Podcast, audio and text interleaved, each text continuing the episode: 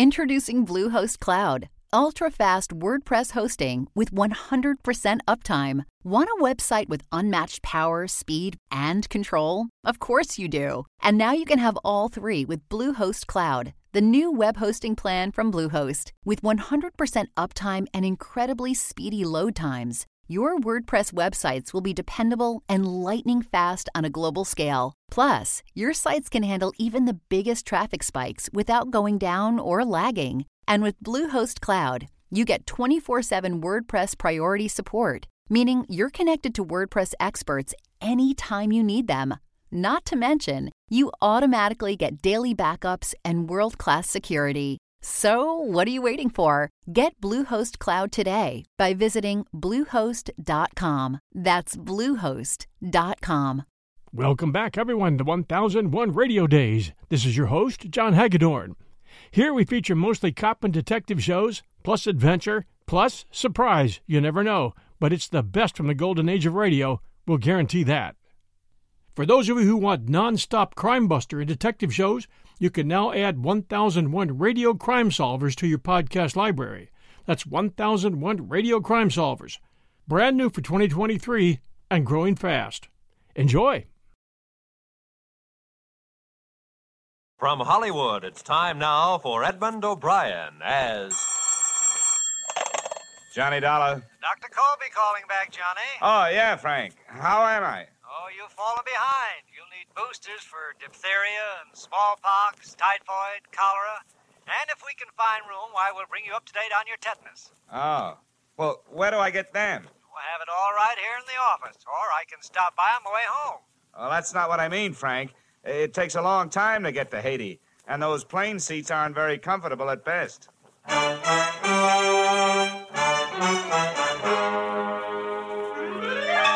Edmond O'Brien in another transcribed adventure of the man with the action packed expense account, America's fabulous freelance insurance investigator. Yours truly, Johnny Dollar.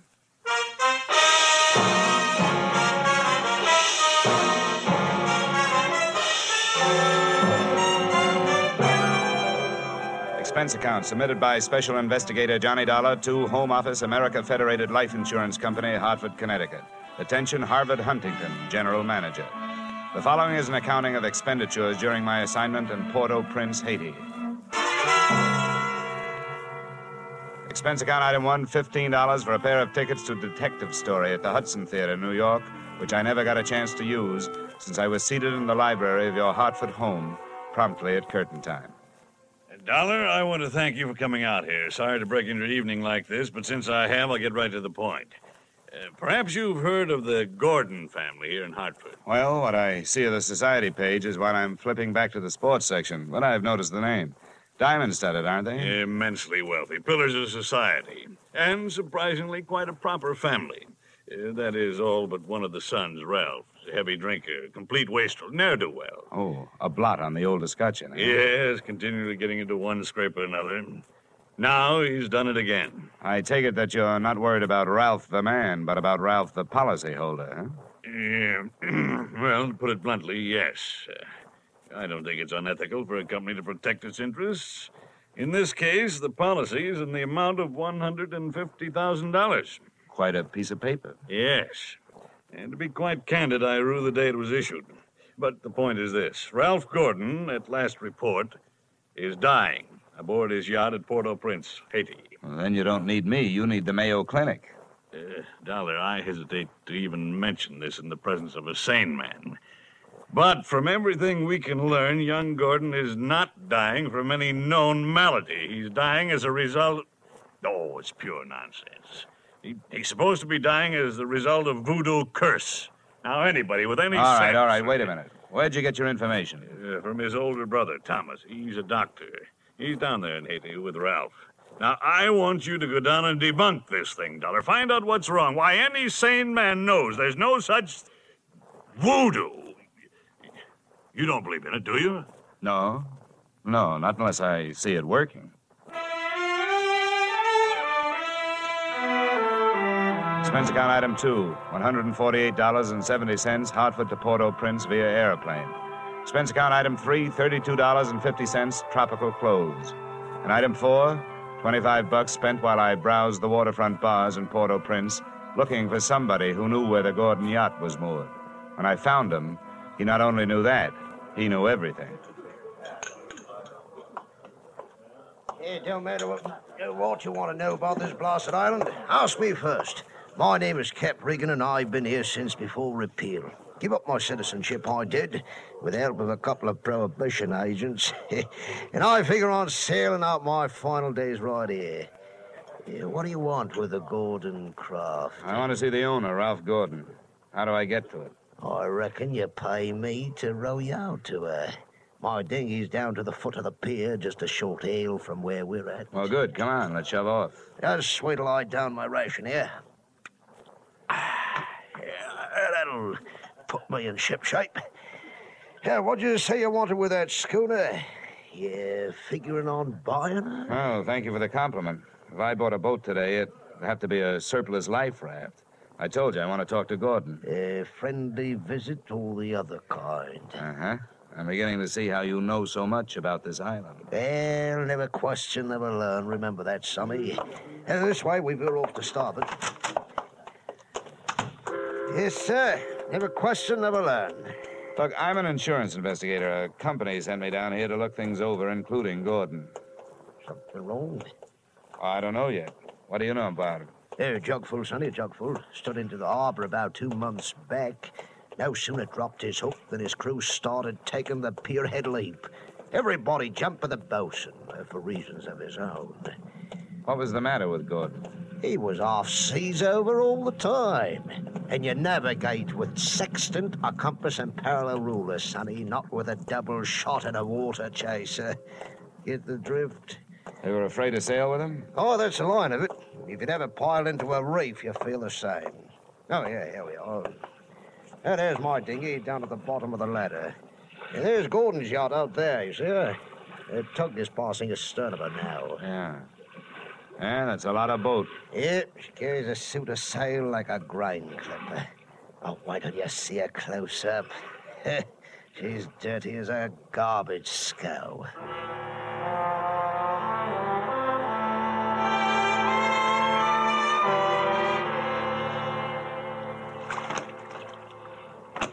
All right, give her a hail now, Sonny. We're close enough. Hey! Anybody aboard? Hey, aboard the yacht. Anyone home? Yes? What do you want? If the ship was dirty, I didn't notice. It may have had good lines, too, but it couldn't have touched what stood still at the rail, wearing clam diggers, an off the shoulder t shirt, and a Caribbean tan. There's a trimmo for you. That'll be his wife. Can I come aboard? Who are you? What do you want? I'm Johnny Dollar from Hartford. I want to talk to Ralph. Oh. Why, yes, then. I guess you'll have to come aboard. Yeah. I'll swing the stern into the ladder. There you be. We're steady now. Okay, Cap. You wait for me, huh?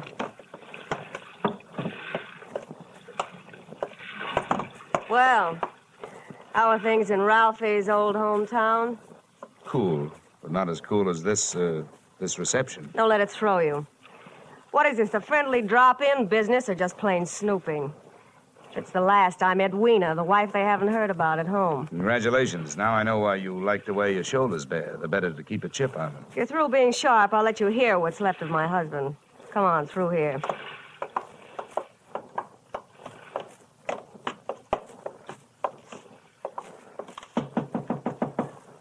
Hey, Ralph.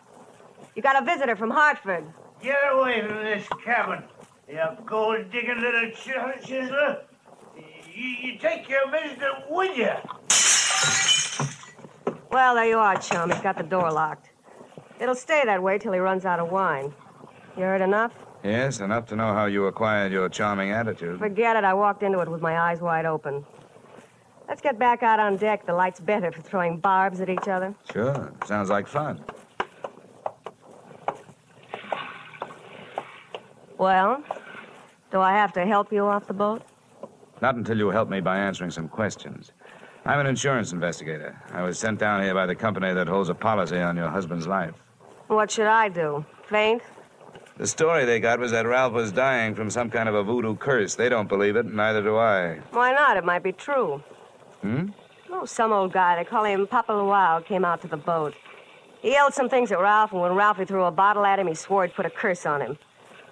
Hey, how did they hear about it back in Hartford? Ralph's brother, Dr. Thomas Gordon, told them. You know him? Yeah, we hate each other.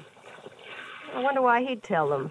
Well, maybe because he thought somebody who'd be better off with Ralph dead was using Papa Luau's curse as a cover up. How would you stand as his widow? Get off this boat. Get off. What's the trouble, Eddie? Oh, Em. Yeah, come here, will you? Who's the boarding party? Just get him off, Em. Sure, honey.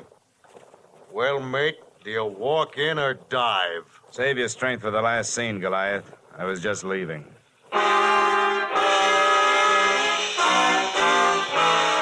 Expense account item five, $3 paid to Cap Reagan as water taxi fare. Item six, 80 cents, land taxi fare to Hotel Francois. And up at the Hills hangout for not only the best in tourists, but also Brother Thomas Gordon, M.D. Please make yourself comfortable. Could I offer you something? Nothing but some brotherly advice. Certainly. I feel like a stupid fool for not being able to handle this thing myself. So now that you're here, call on me for anything. First, have you seen Ralph? I tried to, but he locked himself in his cabin. Uh, tell me, as a medical man, how do you digest this voodoo curse story? Why, it's ridiculous. Good heavens, this is the 20th century. I do think that science doesn't know everything it would like to know. Voodoo, black magic. There are stories, supposedly true, but any victim would have to have a highly susceptible mind. And I know my brother, Mr. Dollar. His mind is susceptible only to his own whims and fancies. And what's the matter with him? That's it, I don't know. He's drawn within himself and seems to be searching almost insanely for escape through alcohol. Hasn't anybody thought of putting him on the wagon? It's a horrible idea, but it works. I don't think this is the time for it. He's suffering mentally and needs release. Well, that leaves us only one thing to think about, and no matter how thin you cut it, it's still voodoo. I'm a man of science, Mr. Dollar. I'd make hypocrisy out of all my knowledge and training if I attacked the problem from that direction. But, uh, please let me know what you find. Expense account item seven, $4, rental of horse and cart, in which my walking tourist guide, Cap Riggin, and I jolted out of town in search of Papa Loire. Something made me feel like I was riding my last mile in a tumbril en route to the guillotine. The moonlight was fighting a losing battle against an army of storm clouds that was sweeping in. And then to make it worse, I heard a drum. Hear that, Sonny? Yeah, sort of a tired Gene Krupa. Means we're getting close to Papa's quarters.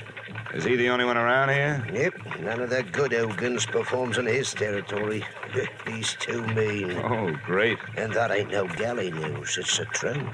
I tell you, there's lots of black magic, as so-called. It's nothing but tourist bait.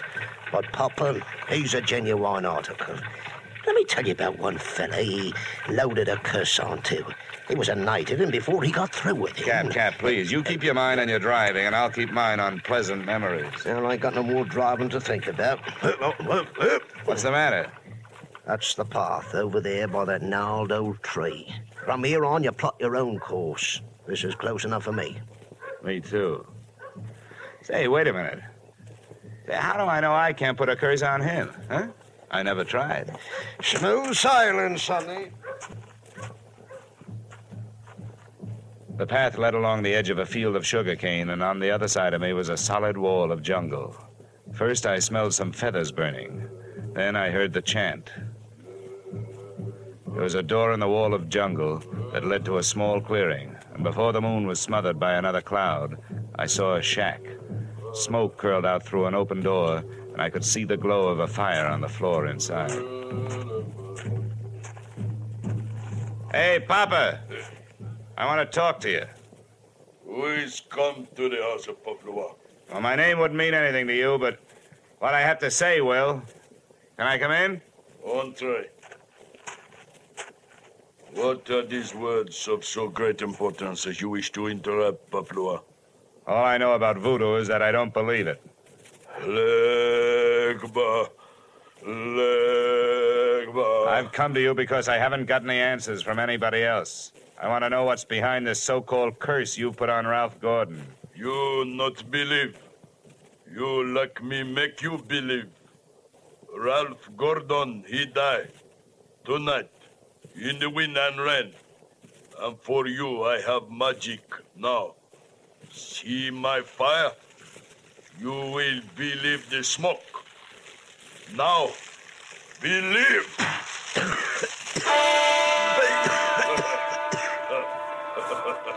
I couldn't see what he'd thrown onto the fire. He'd reached behind him for it. But when the smoke from it whirled around me, it seemed to grab my throat and squeeze.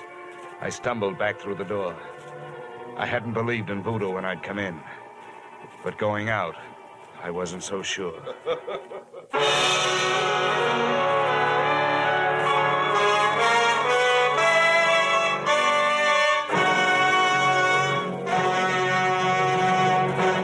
return to the second act of yours truly, Johnny Dollar, in just a moment. CBS invites you to hear one of the greatest ad libbers in show business, Groucho Marx, this Wednesday night on most of these same CBS stations. Groucho's show, You Bet Your Life, finds the master throwing quips and questions at oddly assorted pairs of contestants. And it's one of the funniest, fastest, merriest shows on the air. Be listening when Groucho Marx comes along this Wednesday on CBS. And now, with our star, Edmond O'Brien, we return to the second act of yours truly, Johnny Dollar.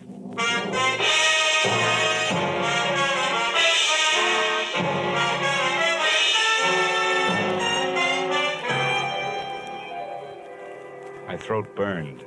I staggered around in the heavy jungle air, and when I could breathe again, I gulped in enough to lift the Graf Zeppelin. When I got back into the shack, he was gone. He hadn't left much of what he'd smoked me out with, but he'd left enough. A few shreds of photographic film on the dirt floor. And film made of cellulose and nitrates not only takes pictures, it puts out nitric oxide and nitrogen dioxide when it's burned. A combination that would live up to the demands of any gas chamber.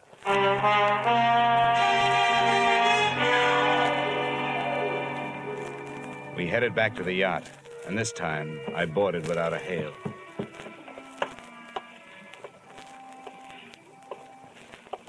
I'm telling you, Em, we can't go on with this. Well, this tops it. You having a change of heart. Well, that's what happened. I'm not so sure that makes any difference. Maybe you're in too deep to back out. How would you like it if I spilled the whole thing? Oh, what difference does it make? It'd be better than landing in a Haitian prison with your motives showing. Think it over, Angel. I'll be in my sack when you make up your mind. And how wrong you can be. See you later, huh? What are you doing on this ship? Get off. Oh, no. Not after that intriguing conversation I just heard. How much did you hear? If I added it to the gas assault Papa Luau threw at me, it'd be enough to nail you and Loverboy here for conspiracy to commit murder. I don't know what you're talking The about. The point is, I know what you two were talking about. Listen to me. You've got to believe me. I don't have to, but try me anyway. I. I admit that Em and I. Well, I did get involved with him. It was because Ralph turned into another man after we were married. This probably marks the first time in history that an icicle melted in Port-au-Prince. Please let me finish. When my marriage went to pieces, I had to do something or go crazy. To see Ralph drinking up all the champagne on the island was just more than I could take. I was going to divorce him and leave with Em, but, but we weren't going to murder him. You know, chapter one has so many holes in it, it could have been printed by a punch press. You don't worry about landing in prison with your motive showing when all you're planning is, is divorce. You do when people are waiting for your husband to die under mysterious circumstances. That's why I was trying to make Em go away. If Ralph died, who would look any farther than the erring wife? Unless Em was hiding something. Can you lock this cabin from the outside? yes. What are you going to do? You aren't going to lock me in here. No, just your playmate. You're coming with me. Where? To Papa Luau's. I want to hear what kind of a story you tell in front of him. You. You don't believe me. No. With 150,000 at stake, I don't even believe myself.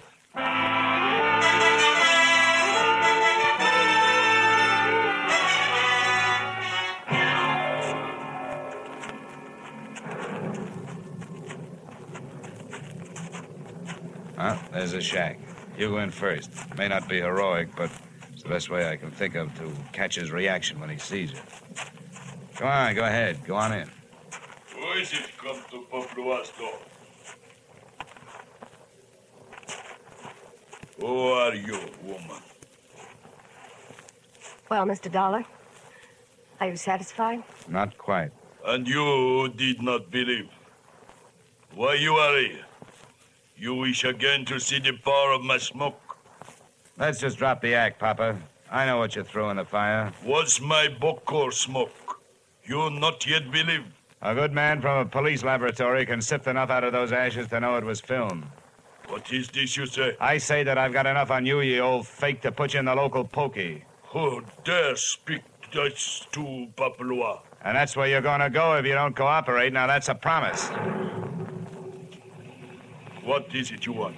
Did somebody put you up to this cursed business that Ralph Gordon is supposed to be under? A man of your race. Now go. That is all. It's not enough. What was his name? I not know the name. What did he look like then? My eyes were closed. And nuts. Come on. I'm taking you into town if I have to drag you by the hair. No, no, don't touch me. I will tell you how this is. It is true, I do not know the name or the face. He come to me. He ask me when comes next to rain and wind. I tell him last night. But it's tonight. The storm come with the seat. He tell me he need storm to close portholes in the ship. He say, if I bring this curse, I will be best Ogan on Haiti because it kill white man? That is difficult. That is all. Now you go. How about the film for the fire? Did he give it to you? That is true, not long before you come. Well, get rid of it, Papa, before you lose your license to operate. You go now. Papua uh, will be alone. Go now. All right, Mrs. Gordon, all right. Let's not stay for the music.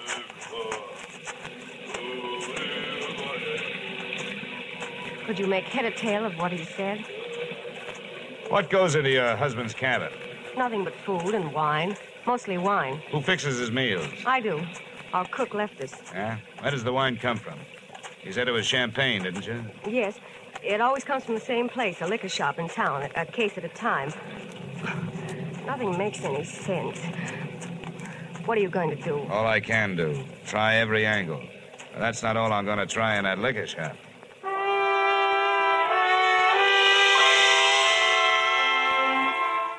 Expense account item 8, 450, two quarts of rum, the purchase of which helped loosen the tongue of the proprietor who had been supplying Ralph Gordon's champagne. And the words that poured out weren't exactly intoxicating, but they sent me staggering to the nearest phone.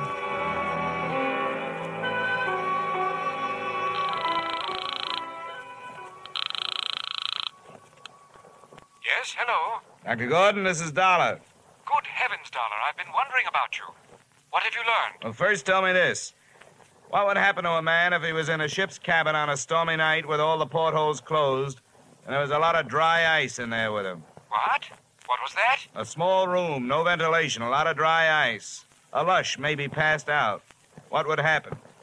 Good Lord. Dry ice is solidified carbon dioxide.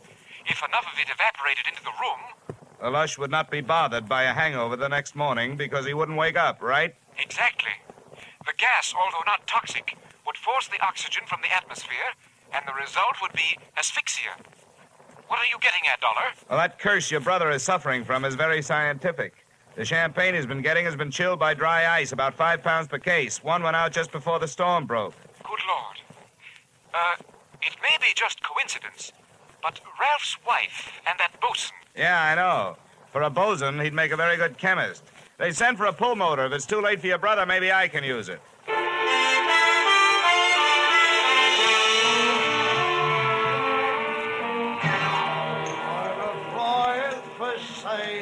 Hey, Cap, Cap, come on, come on, will you? Ahoy, sonny. Set up around, George, for my shipmate and me. this is rum weather, sonny. Never mind around, Cap. You gotta row me out of that yacht again. What? In this weather? I wouldn't ask old Neptune himself to set out on a night like this. Come on, come on, Cap. I'm in a hurry. Here, here's 20 bucks. I want time off the horn. Oh, what did you say?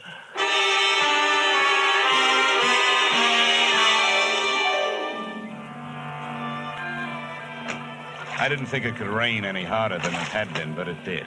Visibility was zero. But about 20 minutes out, Cap spotted her riding lights. There she lies, Sonny. We were on target, but so was somebody else. A searchlight stabbed out at us. Hey, this sounds like Prohibition days. Who's giving us the broadside? I can't tell. I'll lay a pelican hook over his head if I get my hands on him. Oh, Cap! Uh, I got my left leg. Get down the bottom, Cap. I'm going over the side.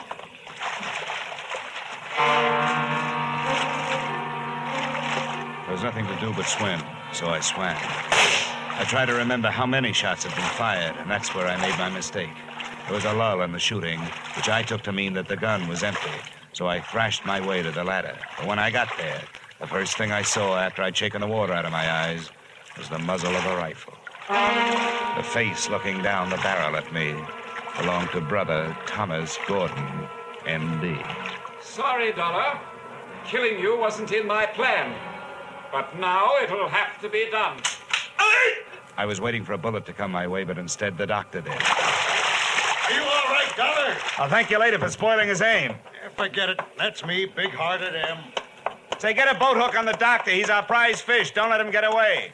I grabbed a fire axe out of its case on my way to Ralph Gordon's cabin. If it needed ventilating, I knew one quick way to do it.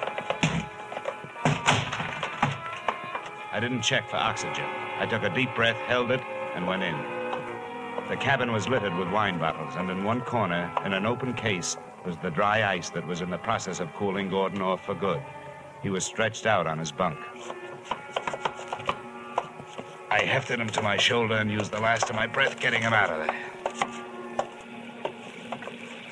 What's the matter with him? Come on, help me to get him stretched out. right. Come on, give me a hand, will you? Yeah. Maybe we can save a policyholder. All right. One, two, three, four. One, two, three, four. One, two.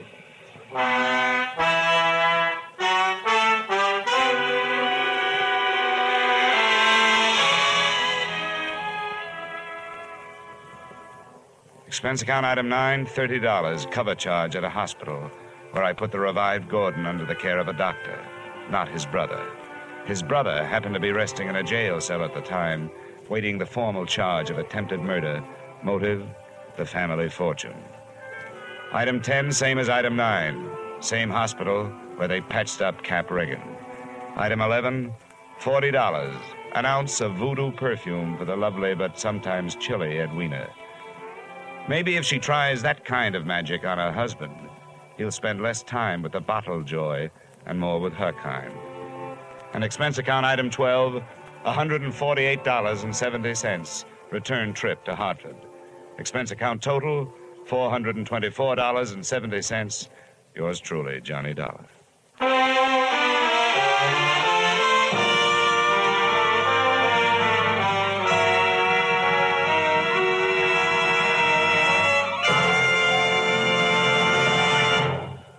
Yours truly, Johnny Dollar, stars Edmond O'Brien in the title role and is written by Gil Doud and David Ellis, with music composed and conducted by Leith Stevens. Edmond O'Brien may soon be seen in the Columbia picture 711 Ocean Drive. Featured in tonight's cast were Earl Lee, Willard Waterman, Ted DeCorsia, Charlotte Lawrence, Lou Krugman, Byron Kane, Dick Ryan, and Clayton Post. Yours truly, Johnny Dollar, is produced and directed by Jaime Del Valle. Join us next week at the same time when, from Hollywood, Edmond O'Brien returns in another transcribed adventure of Yours truly, Johnny Dollar.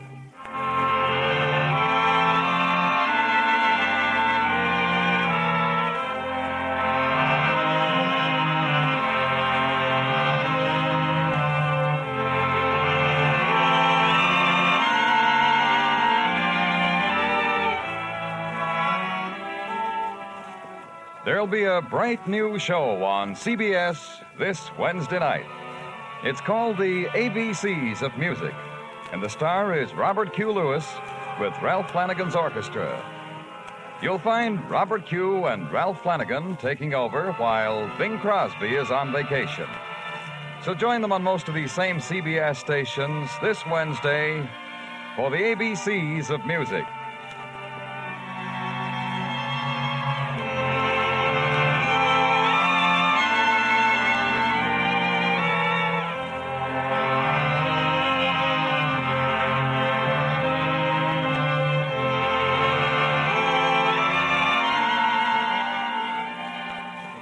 Beginning next week, yours truly, Johnny Dollar, will be heard at this same time on Thursday nights. Thursday nights for Johnny Dollar.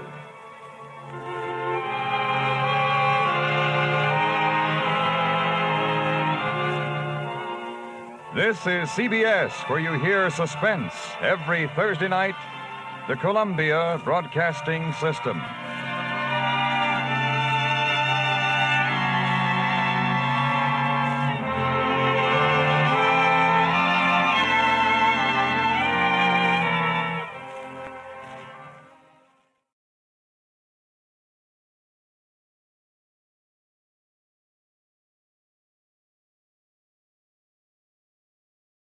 From Hollywood, it's time now for Edmond O'Brien as.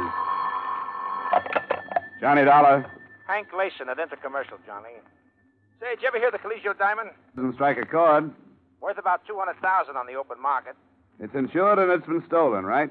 Well, can't say definitely that it's been stolen, but it's gone. The owner's name was Benson, lived here in Hartford. Why the past tense? They found him last night in his study, murdered.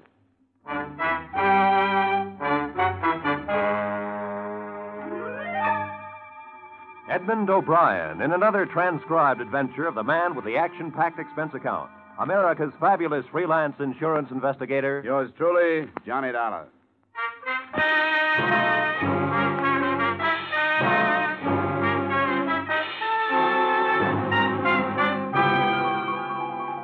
Expense account submitted by Special Investigator Johnny Dollar to the Intercommercial Insurance Companies of America, Home Offices, Hartford, Connecticut.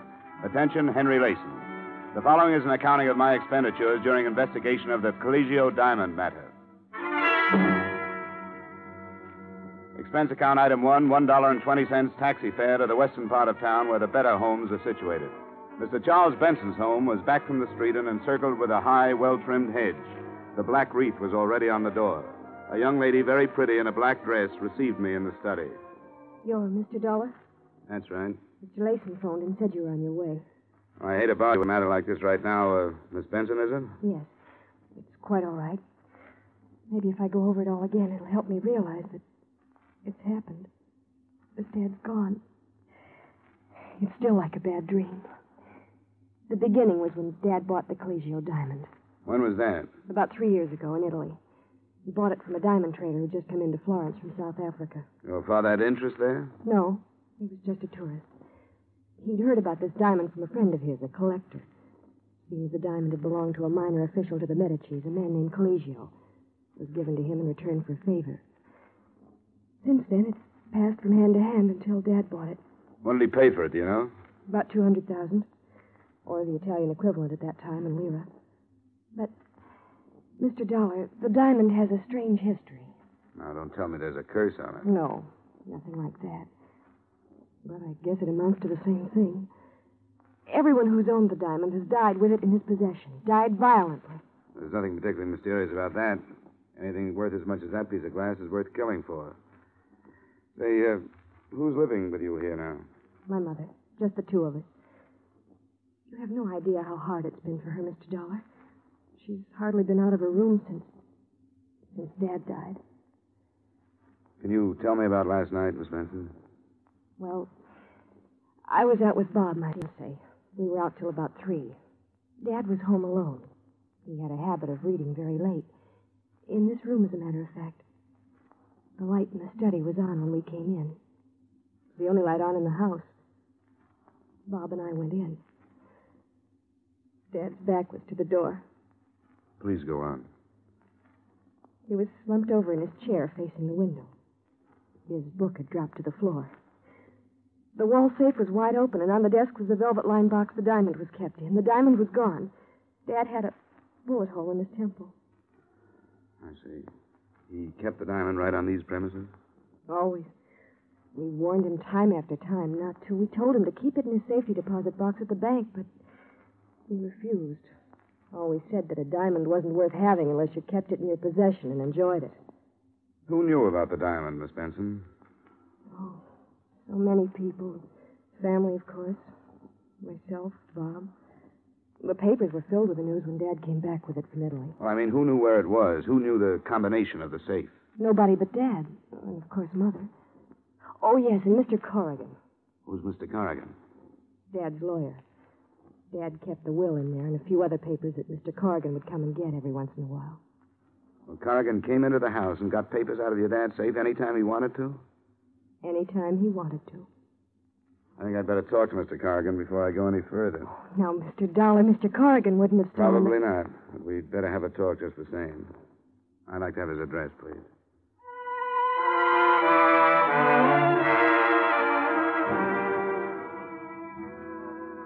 Expense account item two, 80 cents taxi fare to Main Street where Mr. Corrigan's office was located.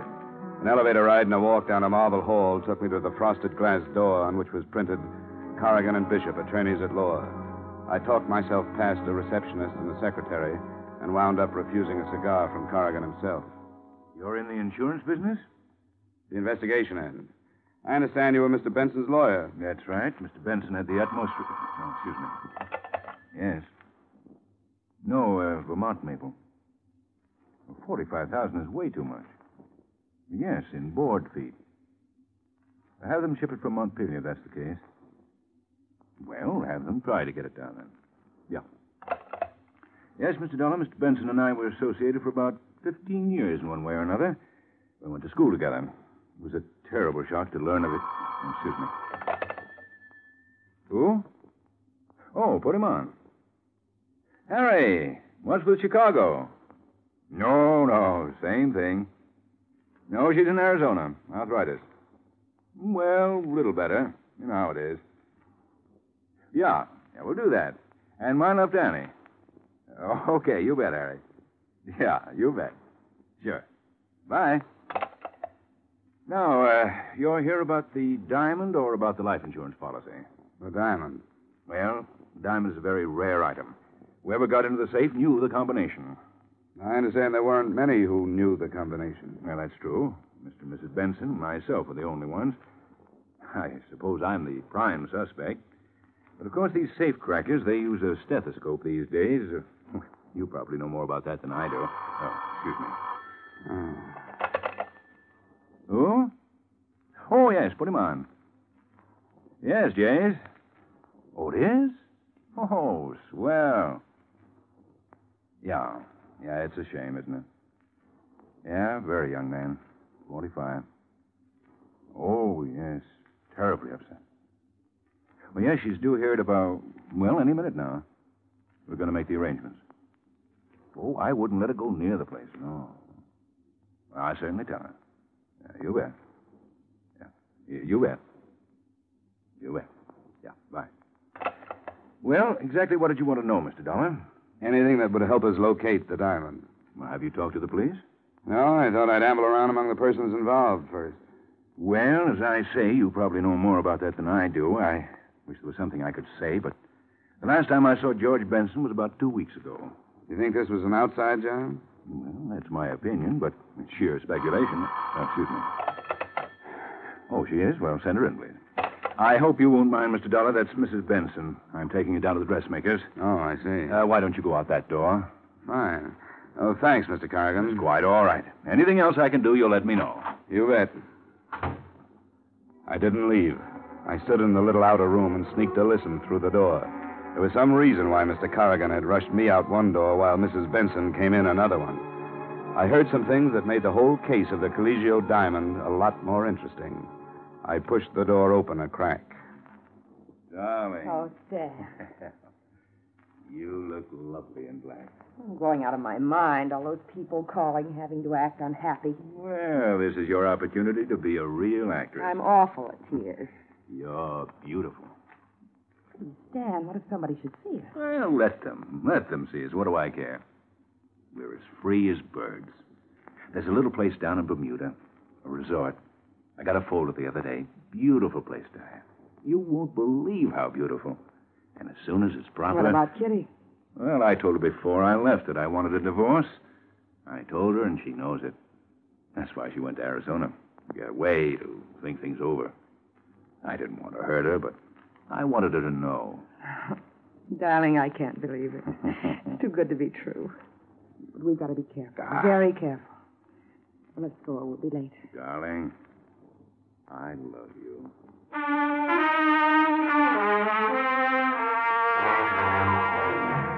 On that somewhat touching note, I quietly closed the office door, turned toward the door that would lead me out into the corridor, put my foot to a rough edge of carpet, and promptly fell flat on my face. This brought Corrigan running. I thought you were gone, Mr. Dollar. Ah, I thought so, too. Do you consider it quite ethical listening at keyholes? Didn't you know? Investigation is just a very polite word for snooping, Mr. Corrigan. Who is it, Stan? He's an insurance investigator. You heard everything? Not everything, Mrs. Benson, just enough to tell me that black is not your color. No, it isn't. I loathe black. Ditto your husband. I tolerated my husband, Mr. Dollar. You don't have to explain anything to him, darling. He's just an insurance man. The police might be interested to know about this little relationship. There are a number of angles here. Could be that you and Mrs. Benson killed Mr. Benson and removed the diamond to make the whole thing look like robbery. Yes, Mr. Dollar, it could be. I welcome any police investigation. Fine, I'll go right over. Uh, wait.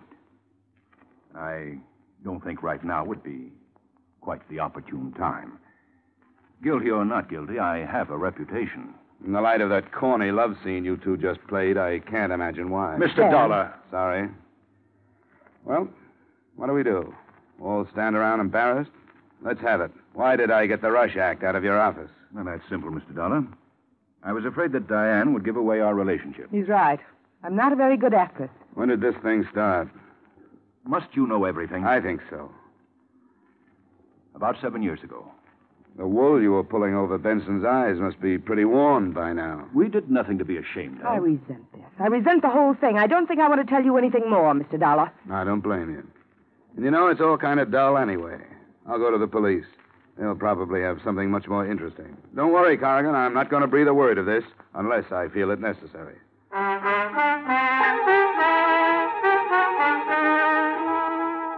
But I never made it to police headquarters. I got out in the street when a very large, very quiet man in a brown and white sport shirt stopped me. Mr. Dollar, Yes? you like some information? About what? The fifth, the tropical. I never play the ponies. These ponies you play. Hop in. Thanks. No. Oh, come on. Hop in. Is that dangerous, that steel thing in your pocket?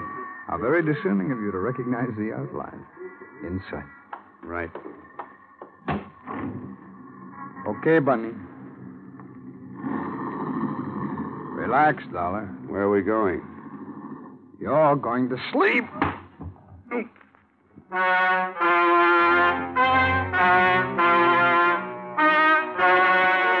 awoke with a groan in my own apartment. Nobody was there, but nobody. As soon as I could focus my eyes, I tried to lift myself off the floor.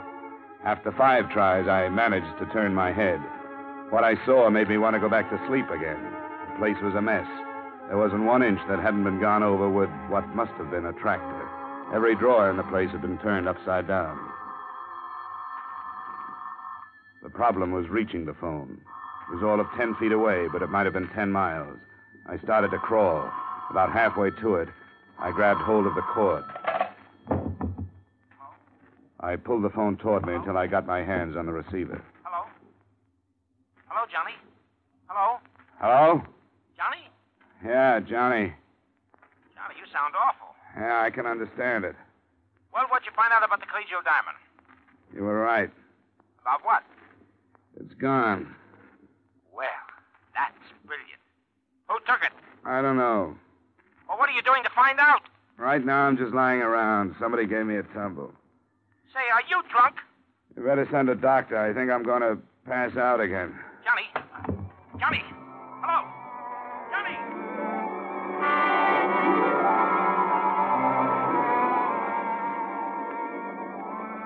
Johnny, I can't talk to you now. I'm not on the phone. I'm here. Huh? Oh. You look funny with four heads. Well, I might as well put this phone up. Oh, come on, come on. Stop that nonsense. Now, look, I hate to bother you with business, but what happened to you? I'll tell it all to the police. You think I want the police in on this? Well, why keep them out? Publicity for the company. I want the public to think Intercommercial is able to take care of itself. Now, come on, what happened? Somebody asked me for a ride. I mean, asked me if I wanted a ride. Then they gave it to me. Well, it looks like they were looking for something. Did you have something they might have been looking for? If I had something they were looking for, I wouldn't know it. But they must have thought I had something they were. Look, I'm going round and round already. Ask me no questions. Have you got any idea what it might be they were looking for? Maybe the diamond. Yeah, say, maybe the diamond. See, that's right. That could be. Now go away. Well, we'll take you off the case and put someone else on, so you can have a nice rest. Oh, oh no, you don't. Well, I thought that would pep you up. Yeah, money always does. Now get out of here and let me fasten my head back on. You want something? Yeah. Get me an aspirin. Hello? Mr. Dollar, Yeah? this is Betty. Betty Benson. Oh, yeah, sure. How are you? Mr. Dollar, the police have just been here. What happened? They found the gun that killed Dad Oh, good. Where was it? In my purse.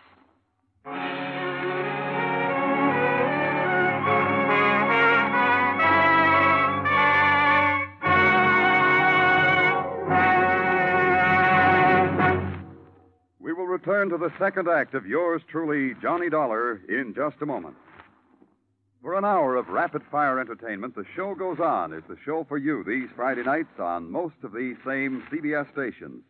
It's an intimate glimpse into a fascinating angle of backstage life. A series of honest to goodness auditions for jobs in theater, nightclubs, and radio. The singers and comedians you hear are face to face with managers, agents, and bookers ready to hire them on the spot, take an option, or turn thumbs down. Be sure to hear the show goes on and its latest acts this Friday night.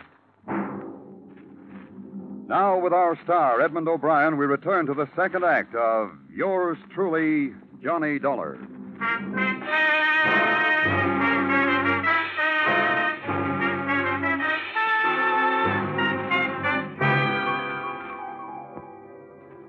Expense account item three, taxi fare again. One dollar and thirty cents to the Hartford City Jail, where an old buddy of mine by the name of Lieutenant Parnell was quizzing Miss Benson with the nastiest bunch of leading questions I've ever heard.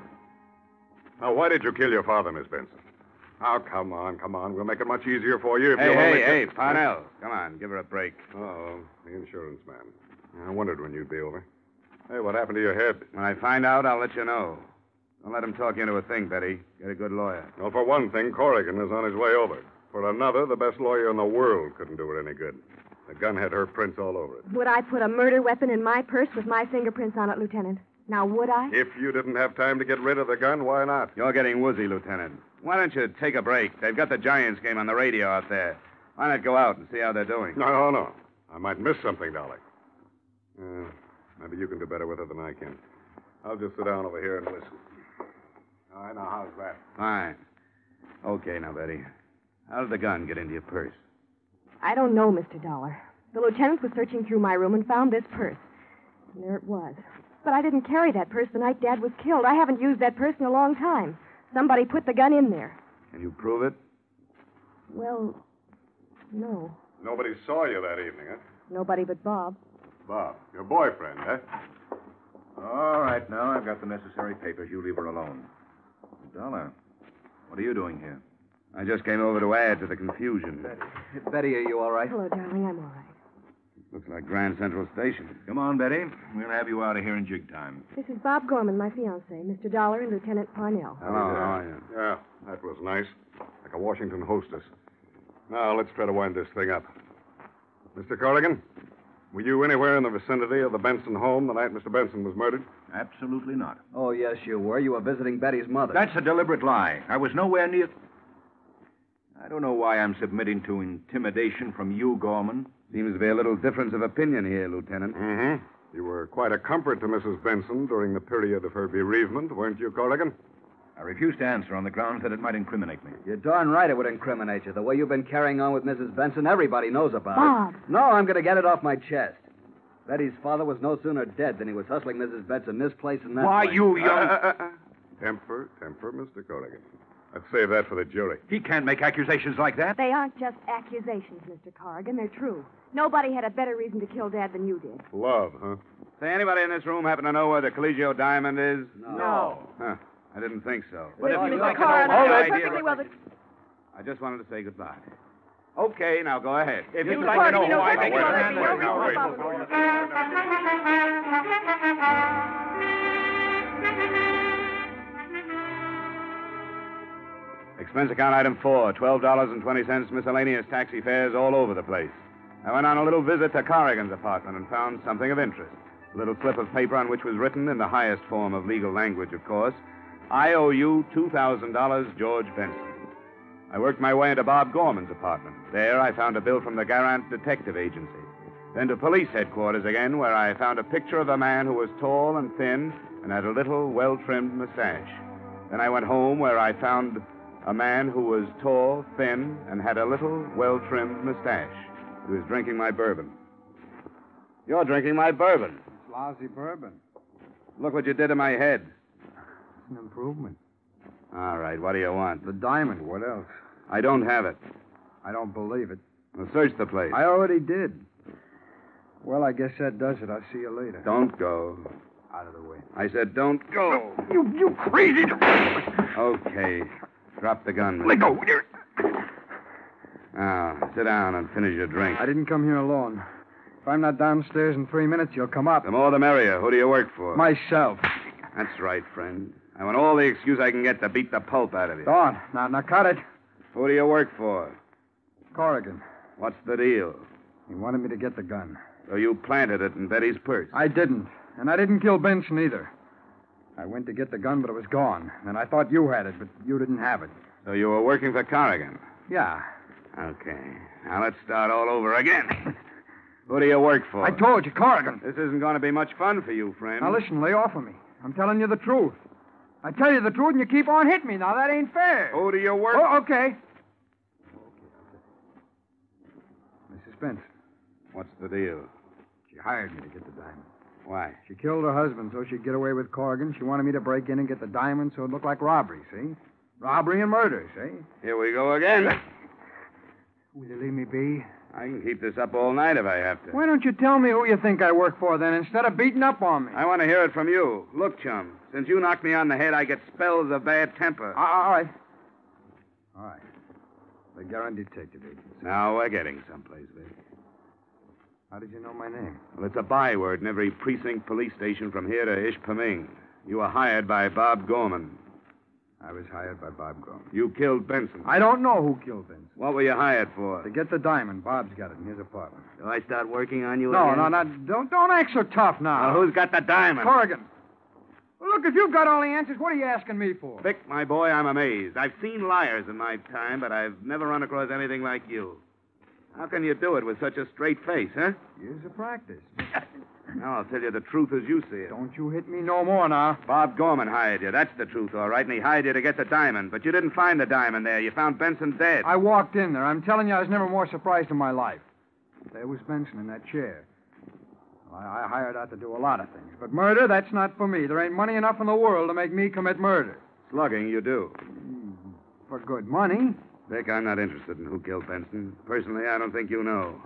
I want to know where the diamond is. How do I know where the diamond is? It was gone when I got there. I thought you had it. That's why I slugged you. Period. All right, Dick. I'm tired. I got a splitting headache. Finish your drink and get out of here. Uh, no, thanks. It really is lousy bourbon.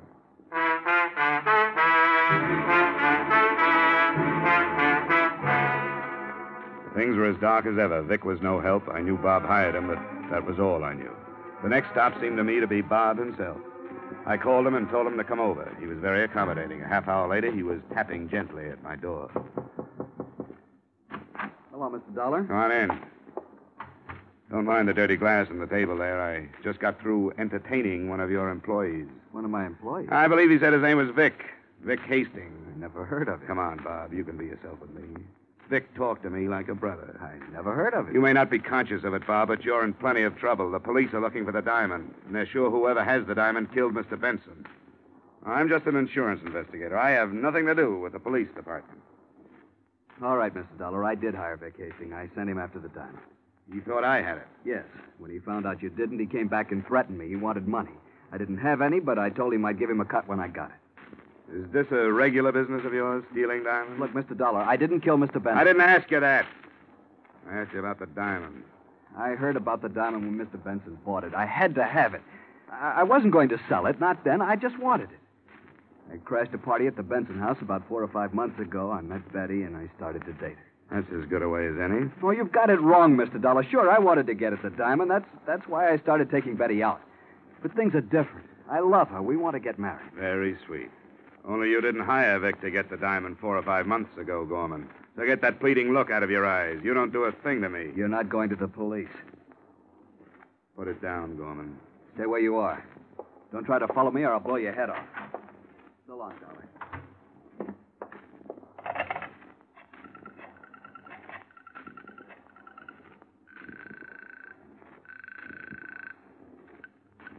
Parnell speaking. This is Dollar, Lieutenant. Better send out a code one on Bob Gorman. What's he wanted for? Well, you can call it suspicion of murder.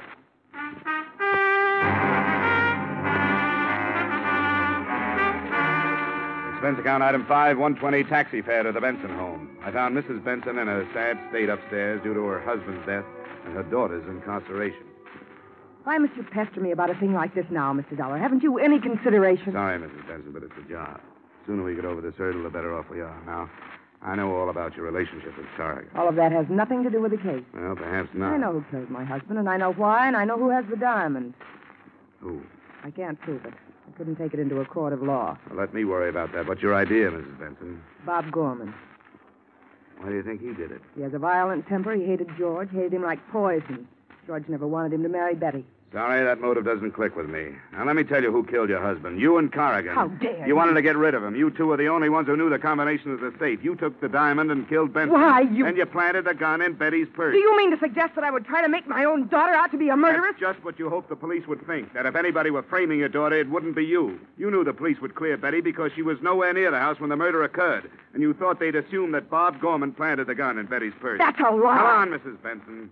It's all out in the open now. Stay where you are, Dollar. Corrigan. I was expecting you. You're pretty good at this business of investigation, aren't you? It's a shame to have to end such a brilliant career. Well, that's the way it goes. Here today, gone tomorrow. You aren't going to mess up Mrs. Benson's pretty bedroom, are you? Not at all. We'll just go out the back way. Open the door, Dollar. Glad to. After you. He's all right, Mrs. Benson. Come on, get up, Corrigan. The lieutenant is waiting.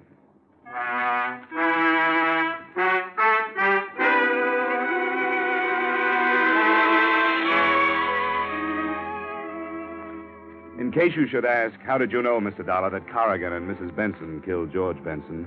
The answer? I took a big guess. I told them my guess, and with the authority of an Illinois judge, they swallowed it and they confessed. To wind it all up, I might add the following. They got Bob Gorman. He's being sent up along with Vic Hastings. His police record makes Vic's look like a bad report card, which means Betty is going to have to look for a new boyfriend. The insurance company has saved a good deal of money. Everybody bad goes to the penitentiary. Everybody good stays free, which proves that bluff is better than logic. This time, anyway. Expense account item six doctor bill and miscellany for my sore head amounting to $25. Expense account total $65.34. And that's pretty cheap. Yours truly, Johnny Dollar.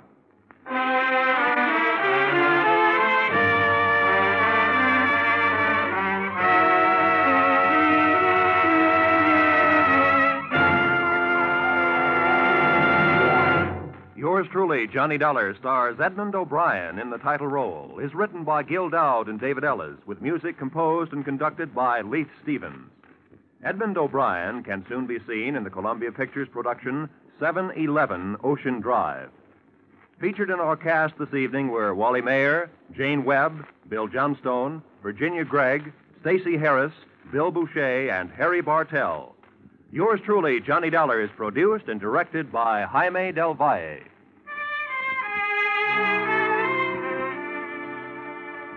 Thanks for joining us at 1001 Radio Days, your home for the best of Golden Age radio, when radio was king.